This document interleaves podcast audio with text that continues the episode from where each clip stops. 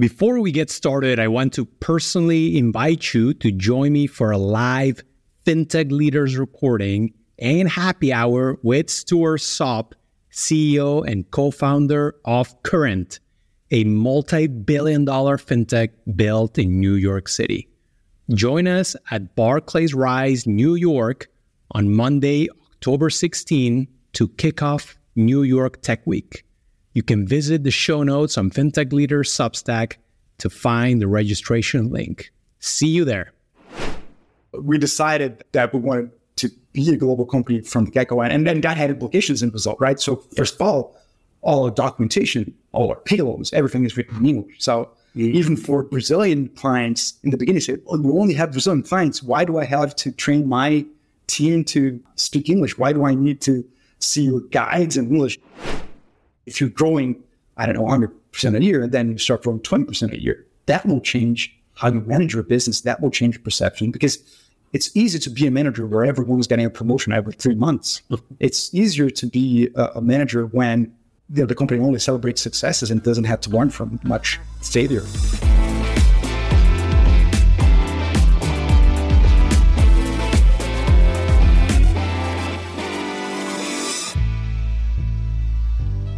Hello, everyone, and welcome to FinTech Leaders. Coming to you from New York City, I'm your host, Miguel Armaza.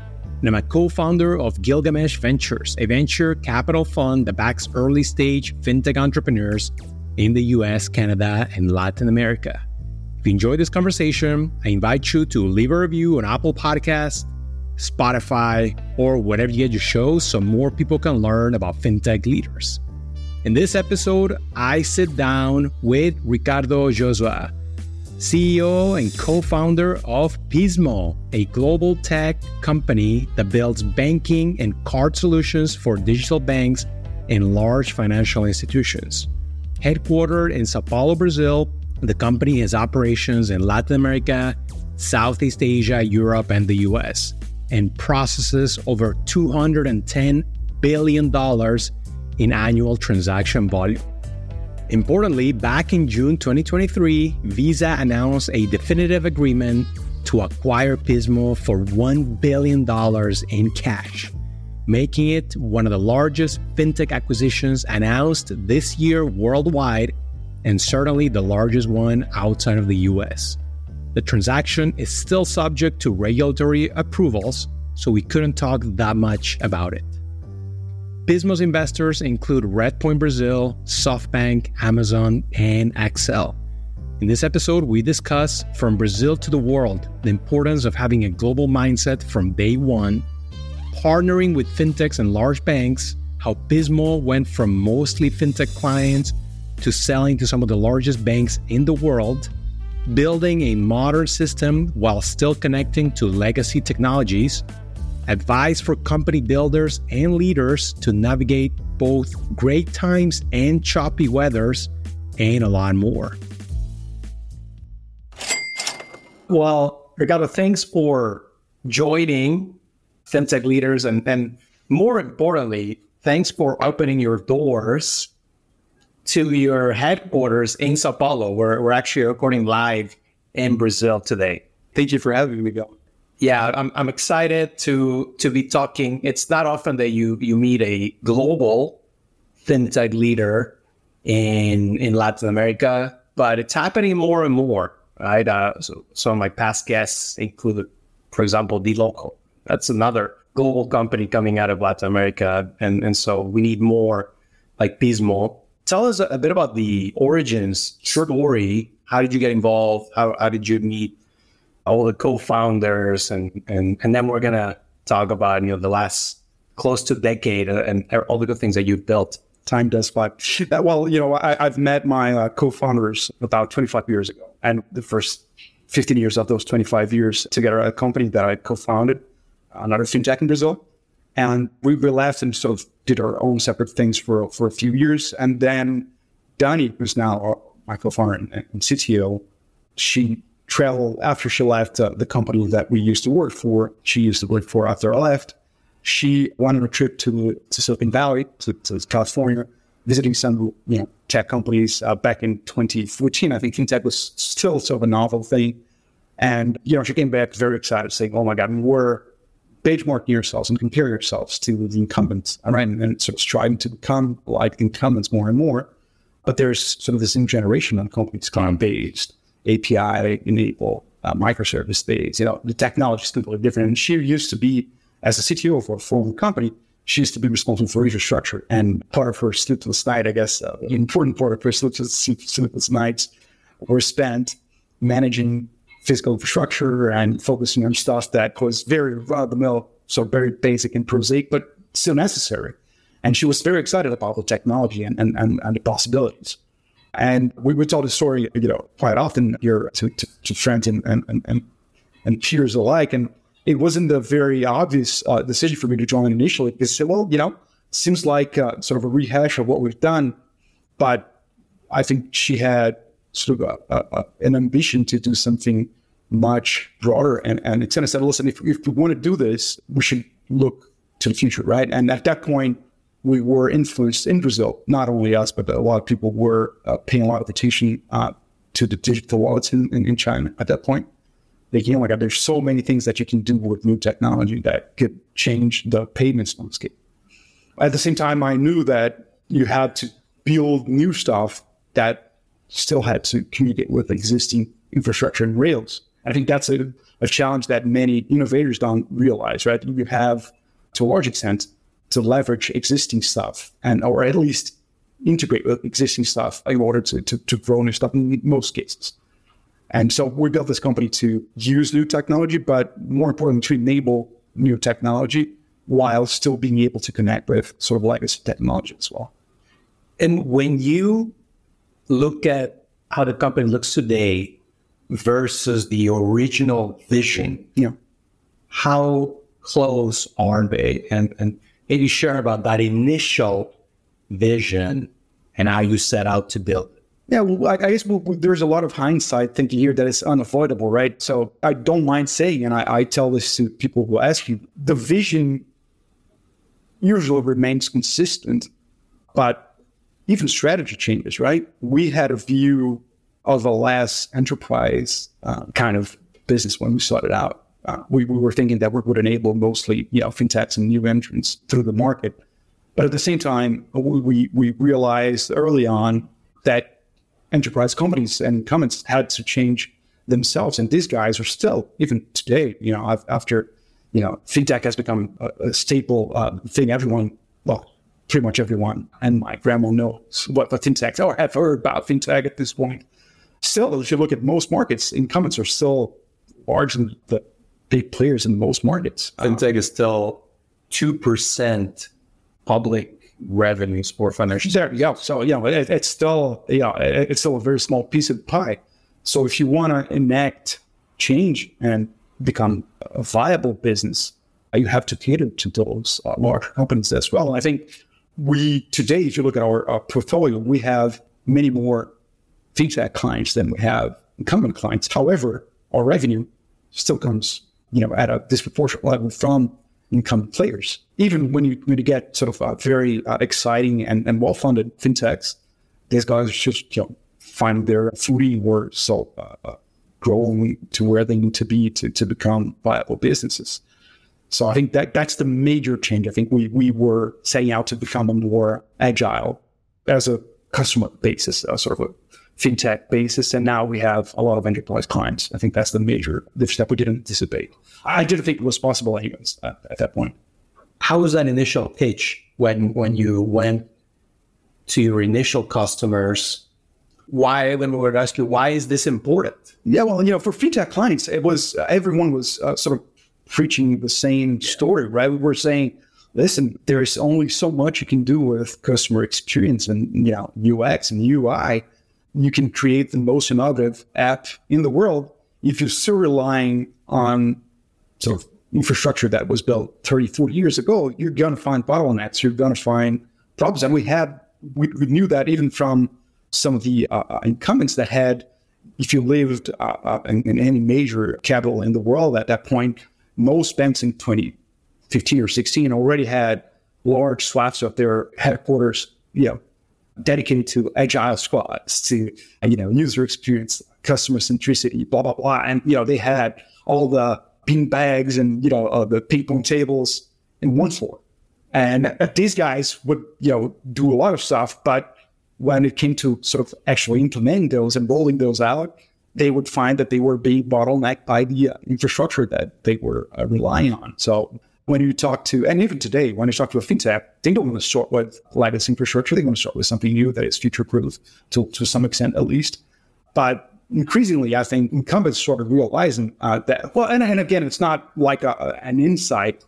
I think most incumbents felt the pain of living through that. It's just that it takes a while for them to equate the need of change with the risks involved in changing. So we were lucky enough to be in a market to sort out in a market uh, in Brazil where uh, the challengers were really giving more time to the incumbents, right? Incumbents were concerned.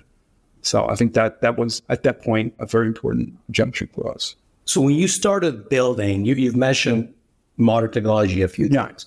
When you started building, you had you and your team had a choice, actually many choices, what technology to use, right? How was that initial decision that what gave you confidence that the technology you were deciding to use was going to be the correct one? We did, to be honest, right? I think, you know, Don, of course, can have more elaborate uh, answers for that. But I, I, can tell that we had lived at that point and we were, uh, I think most of us uh, approaching 40s when we started out, we were already at uh, 40. So we had lived through many changes. And our first company was a challenger, challenging mainframe infrastructure and replacing with the client server technology. So we knew that this was uh, something uh, that, that was happening. And we knew some of the things that we had suffered through that change. And we were trying to address those. And first of all, is how do you keep recycling more services? Because only way to future proof yourself is you have to kill your own uh, existing infrastructure over and over, right? So uh, at that point, we just wanted to make sure that we built existing sort of what was at that point the best technology available. And of course, it was public cloud microservices. But also, I think one of the appeals of API enabled microservices was that most of the documentation for that was explicit in the payload. And I, I don't want to get too nerdy here, but one of the problems we had with previous technologies was that when you had to change something, you had to excavate and find out what were the implications of changing something. And today, and or you have to rely on what the coders left as documentation for that, or even the product guys left as sort of functional documentation. And sometimes those wouldn't match, and sometimes that was not clear. And with smaller microservices, you have contained things that you could replace as long as they kept the contract with the outside components stable. And you could make sure that those communications were explicit, right? So the payloads were explicit. So I think those were some of the concerns we had early on.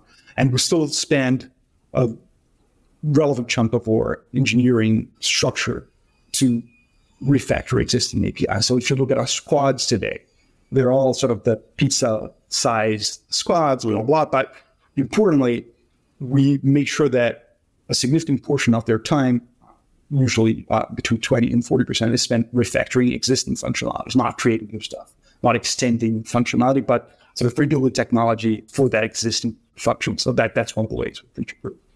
And was your team, especially the tech team, mostly local in Brazil, or did you hire internationally from day one? No, I think, you know, when we started out, well, it was four of us, of course, you know, founders. Early on, we started with local talent, but at that point, I think we were starting to see some of the local talent being recruited by international. So one of our uh, engineers moved to Germany. The first, actually, one of the first architects we had moved to Munich or to Berlin. I think of Munich and then Berlin. And worked for us from there for a while. Then, you know, got a better paying job at that point. But he was an important, you know, people that were sort of uh, aware of what was happening globally. So let's talk about the importance of a composable core banking system. And I guess that that can be a segue to talk about your core products today, what Pismo offers today, your bread and butter. Well, I think you know one of the ways we describe this is it's a anti-design thinking approach. So what we had for a very long time was you start out with product description and what clients need, and go from there, mm-hmm. you know, all the way in. So from the outside in. We had a different approach for infrastructure that stated that we needed to start from first principles. So, what is universal, right? And if you look at, and people ask us, oh, how can you manage to have clients in India and Australia and Brazil and Argentina and the US are using the same platform, the same software code? Aren't there many sort of uh, different regulatory uh, differences and you know localization uh, uh, needs? And my answer at that point was not empirical; it became afterwards, but was that people assumed that because regulation is particular uh, to each country, but the underlying logic is always the same. So essentially, what you have is, and what we build ourselves is a very abstract layer that has the universal components of not only you know banking but financial services in general. So it has a ledgering system for assets and liabilities. It has a transaction processing capability that moves balances around. You have an event-driven uh, network that responds and reacts to events, and you have an entity management system that creates accounts, users, tokens, credit cards, debit cards, PIX tokens in Brazil, uh, UPI tokens, whatever form of associating a user, be it a company or a person, to that structure. So that's the underlying layer, and that's a very deliberate universal layer. Everyone uses the same layer for every different set of products that we provide. Now, on top of that, you still have to connect to the existing world, new technologies, older technologies. So in the case of Brazil, we slaughtered, you know PIX and yeah card rails and you know older payment rails, faster payments, you know ACH and FedNow. So everything has to be available, but you need to connect those. But those shouldn't define how the system is designed. So, of course, if you look at, you know, most of the protocols for banking today, they were built 30, 40, 50 years ago. We still use them. This is pre-internet, certainly pre-smartphones, uh, in most cases, in all cases, in most cases, pre-internet. And you can use and communicate with those people, but those shouldn't define how your system is built. And that's a very important uh, decision to make, I believe. So, although we still have you look at your bank statement today, most places in the world, you will see very terse and sometimes confusing descriptions of what you did with your you know, transactions, because this was built in most cases with rails that had you know, limitations in, in, in, bandwidth, even right, and, and, you had to communicate through a, a phone line, a copper line uh, that you know would only uh, uh, carry that much data, but that doesn't mean that you should define your system by that. So if you want to embed you know, a, a live video capture of a transaction. In theory, you could, right? You stream 4K movies today every day. Is that reality today? It's not. Do you do a lot of synchronous processing for multi-factor authorizations? Not in most Rails, or pretty much uh, just in, in, in, closed loop Rails. However, your system should be ready for those kinds of, of changes. So many changes will take a long time, but we believe that we should have a sort of an infrastructure layer that is prepared to connect with newer technologies that we already know. It's not that this is technology for the future, it's technology that we know, but it's not implemented and rolled out yet. It's just like anything else, right? With TV components or chip components or stuff, you know, the science is way ahead of what actual manufacturer is uh, able to do. The same thing happens with payments. It's just that it's not as visible. We already have and understand how things could be better from a scientific standpoint, if you, if you sort of excuse my, my sort of poetic freedom here, but that doesn't mean that that's the way it works today. So we have to be prepared for the science, but be connected with the actual engineering. It's as they say, the future is already here. It's just not evenly distributed. Exactly. And then not rolled out. I think, you know, it's, it's probably in this particular case, an app description, which is we are still constrained by some of the bottlenecks of uh, uh, technology. I, have used many times this metaphor that I've heard, you know, from someone uh, back in the day. I used this in Money 2020 last year, which is the width of roads that were defined by, you know, Roman chariots, defined as sort of width of tunnels, and that restricts some of the components for uh, rocket launching because you know we still have to ship components from place to place using trains, and the trains will have the sort of the, the width of the tracks that were defined by this. So there are some constraints. Now, that doesn't mean that you should build your technology based on those constraints. You can, you know, live with those constraints as long as they exist. But tomorrow, if there's another way to sort of carry those, or you can sort of go through the coast, or if you can sort of send through space, your technology should be able to leverage that capability. And one, I'm guessing also one of the limitations of the legacy systems is that they were not built for a global financial system, whereas you have been global almost from the get go. You, you started in Brazil, but now you have offices in five countries. You have clients all over the world. How transportable, I guess, is your technology from serving a customer in Brazil versus India versus US? Well, we have we have a very good deal with that because we don't, right? We don't need to transport because we don't build the infrastructure ourselves, uh, unlike our previous so three. So we and we don't have to deploy anything. So as long as there is a public cloud provider in the country, and that that is a limitation, by the way, for some uh, geographies, but as long as there are uh, uh, public cloud providers, and we had believed from day one, and again, this is not a controversial position that cloud would eventually take over infrastructure because yeah, it just makes sense. But as long as they are, it's just a play button. It's it's it's it's a completely abstract infrastructure. It, it doesn't matter. So if we need to set up, as we do now, you know, in, in the countries, uh, or even with the TTS uh, deal from C, you know, it's going to be dozens and dozens of countries. Whenever you need to set up an infrastructure, you just play a button and, and set up the infrastructure uh, to your cloud provider. What implications did that have for the company going global? Because all of a sudden you have regional hands, all of a sudden you have different culture, maybe, maybe not. How did you approach Yeah, it's funny they say all of a sudden. It, takes a very long time. I mean, it's it's it's. We decided that we wanted to be a global company from the get go, and and then that had implications in Brazil, right? So first of all, all our documentation, all our payloads, everything is written in English. So mm-hmm. even for Brazilian clients in the beginning, say, oh, we only have Brazilian clients. Why do I have to train my team to speak English? Why do I need to see your guides in English? And why does the payload for PIX says recipient instead of recipiente or whatever, you know, the word in Portuguese is for that. And we said, listen, you already have to leverage existing technology from other countries. And the, the lingua franca today is English. So you need to learn English. If you don't, you won't be able to use your technology anyways, because you will need other components that are not provided by ourselves. So that, that was the first one. Now, between that and actually deploying and having clients, which is important abroad, was was a very long journey. First, we had to make sure that we had a stable and proven product to go abroad because there's there's this, you know the zip code text, right? You know, when you go over a new country, people don't know you, blah blah blah. Of course, we had the luck and and, and fortune of meeting uh, Vishal, who's now our CEO for international expansion, who was at that point a McKinsey partner working for financial service, but had previously worked for Citibank and Barclays deploying uh, global infrastructure, and he knew you know what were the, the needs and some of the pains that this clients globally uh, had, and also he knew people, right? That that also is is is important. And then you know, just prove it to the first client. It's it's still tough today. You know, when you go to a new market, people in general are risk averse. You probably know the risk aversion sort of bias that most people have, but for financial institutions, that bias is you know taken to the nth level, right? You, don't want to sort of experiment with other people's money, right? Neither do we. So even though you are an innovative company, or here uh, our first pillar here within the company is total trust, non-negotiable, non-negotiable.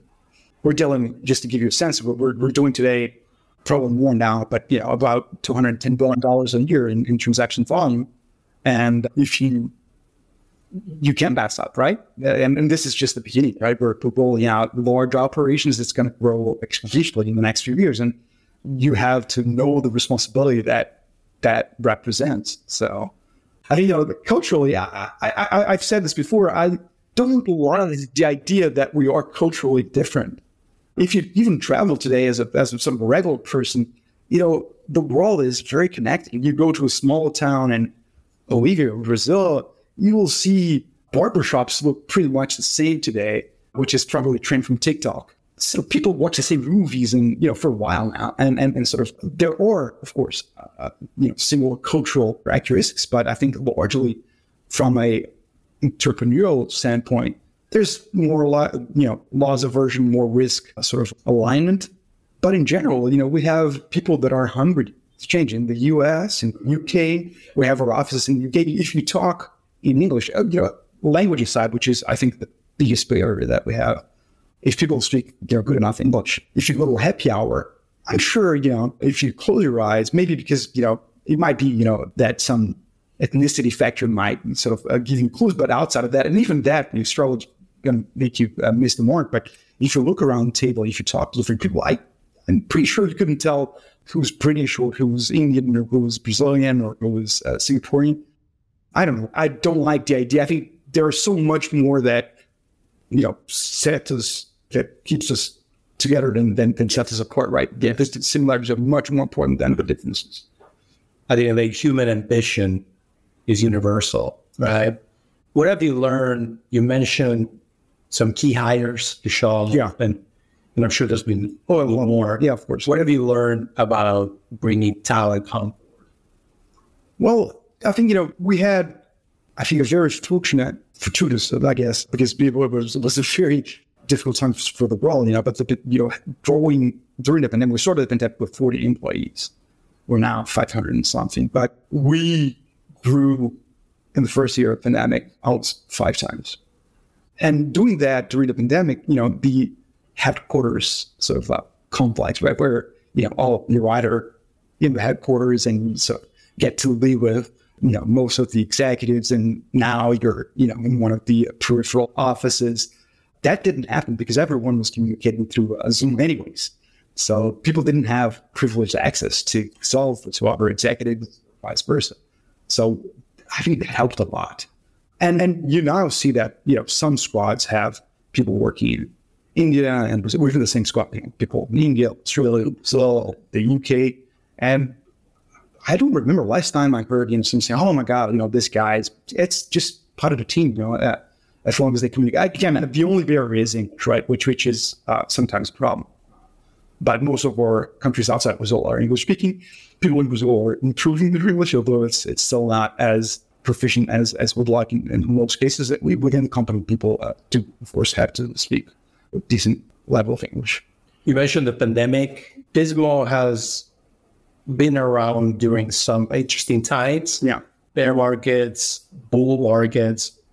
There's founders tuning in, there's fintech operators tuning in. What where where are you going through at least a tech bear market? Right yeah. Now? What does that represent for the industry? I had this very clear understanding that managing something during a bull market, or even within the, the company, you, you know, forget about the outside market, managing uh, fast growing companies is more different than managing a slow growing and managing a bull market is much different than managing a bear market.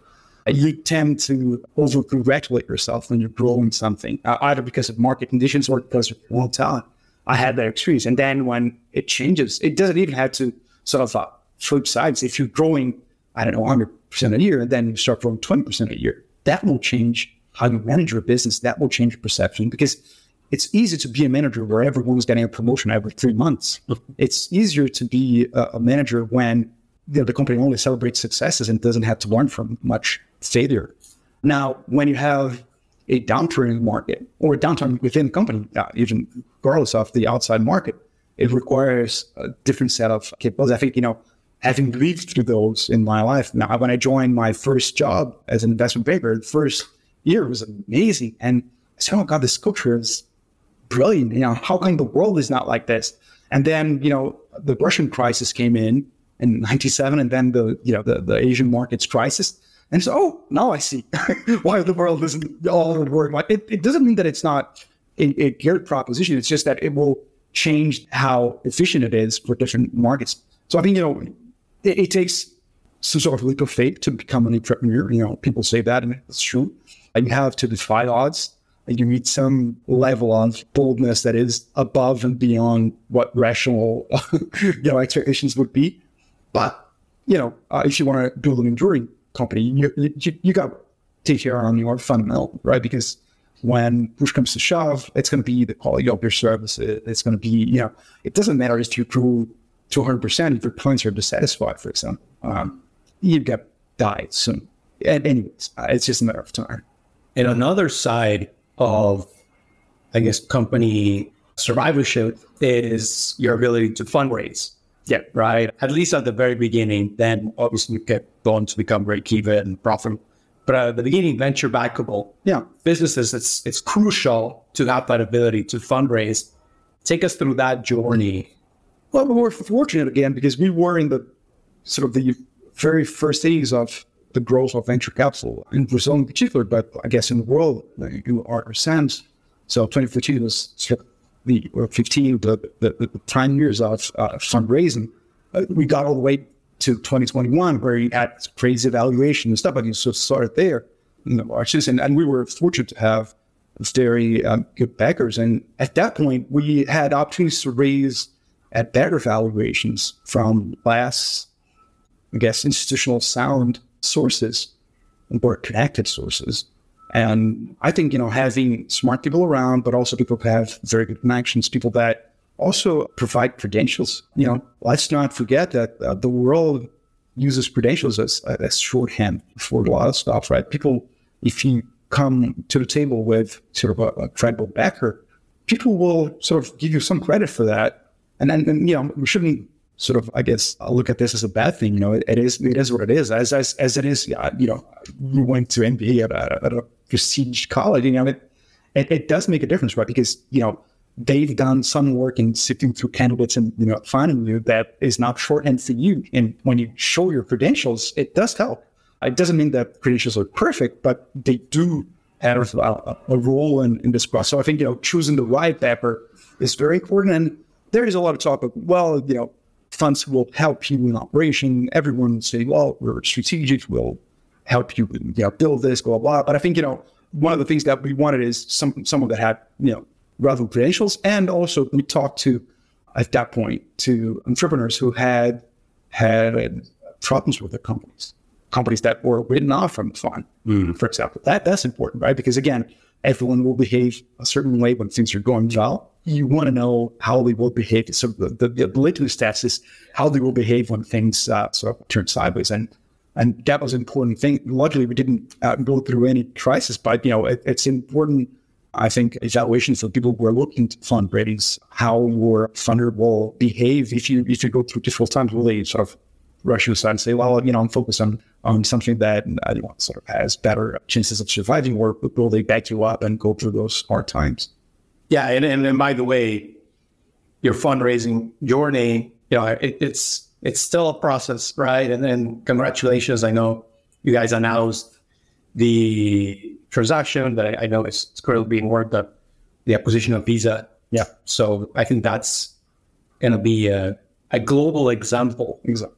not just a, a regional one. And, and, so that's massive progression. Yeah, we are excited. Again, it, it's pending a, a, regulatory approval, but we believe that this is a, a very, for us, uh, a very exciting opportunity to accelerate our, our presence global, right? And, and, and as I said, you know, financial services is something that people don't take lightly. So having the heft of one of the largest financial companies in the world is certainly would, be interesting for us. Yeah, yeah. We'll, we'll have to do a follow up episode to talk more about it in the future. Yeah. so before I let you go, I know that you have a great relationship with your co-founders and you're a team of four. And if you study entrepreneurship, most of the great companies, they're usually a team of two, right? But that's not always the case, of course. Tell us a bit of a, of a bad co-founder relationship. Oh, you know, again, I think one of the main things here is that we, we sort of had worked together, the four of us, uh, the fair government side before we joined forces here. And I wanted to make sure that everyone had skin in the game when it started because, you know, early days, tough, right? You have to, you know, spend your own money developing the business. You have, you know, even before seed, right? You have to show something for it, right? You know, people are not usually buying PowerPoint, so you need to sort of work it out. You know, provide your time, which is important. Sometimes your money, but which was our case. So we needed to be with people that we trusted. And also, you know, I think they're, you know, having worked together in different roles, so proved the complementarity of our skill sets. And I think we had an interesting dynamic. And I think, you know, regardless of how many founders you are, and I, I think, you know, being a single founder is something for me, I, I can say this, I, I never had to, uh, to do what I've done so far or a fraction of it if I were alone. I, I have zero doubts about this because you need support. There will be, you know, moments of doubt, moments of uh, exhaustion, even, you know, moments of, yeah, and you need someone to help you out and someone to is important someone who can actually challenge you with with respect and and and trust. And I think, you know, you need this dynamic, right? Uh, so, you know, we have different tensions here all the time. I think that's more important than number two, right? You need someone who's more connected to the ground and sort of making things sort of happen and focus on execution. But we also need someone whose head is closer to the cloud and, you know, so looking at the big picture and, and, and, and pushing forward and, and, and doing sometimes taking more risks than the rest. So, you know, I think the balance is more important than the number of people. And, and I know you were involved with Endeavor. I guess I'm guessing first as someone being mentored. Yeah.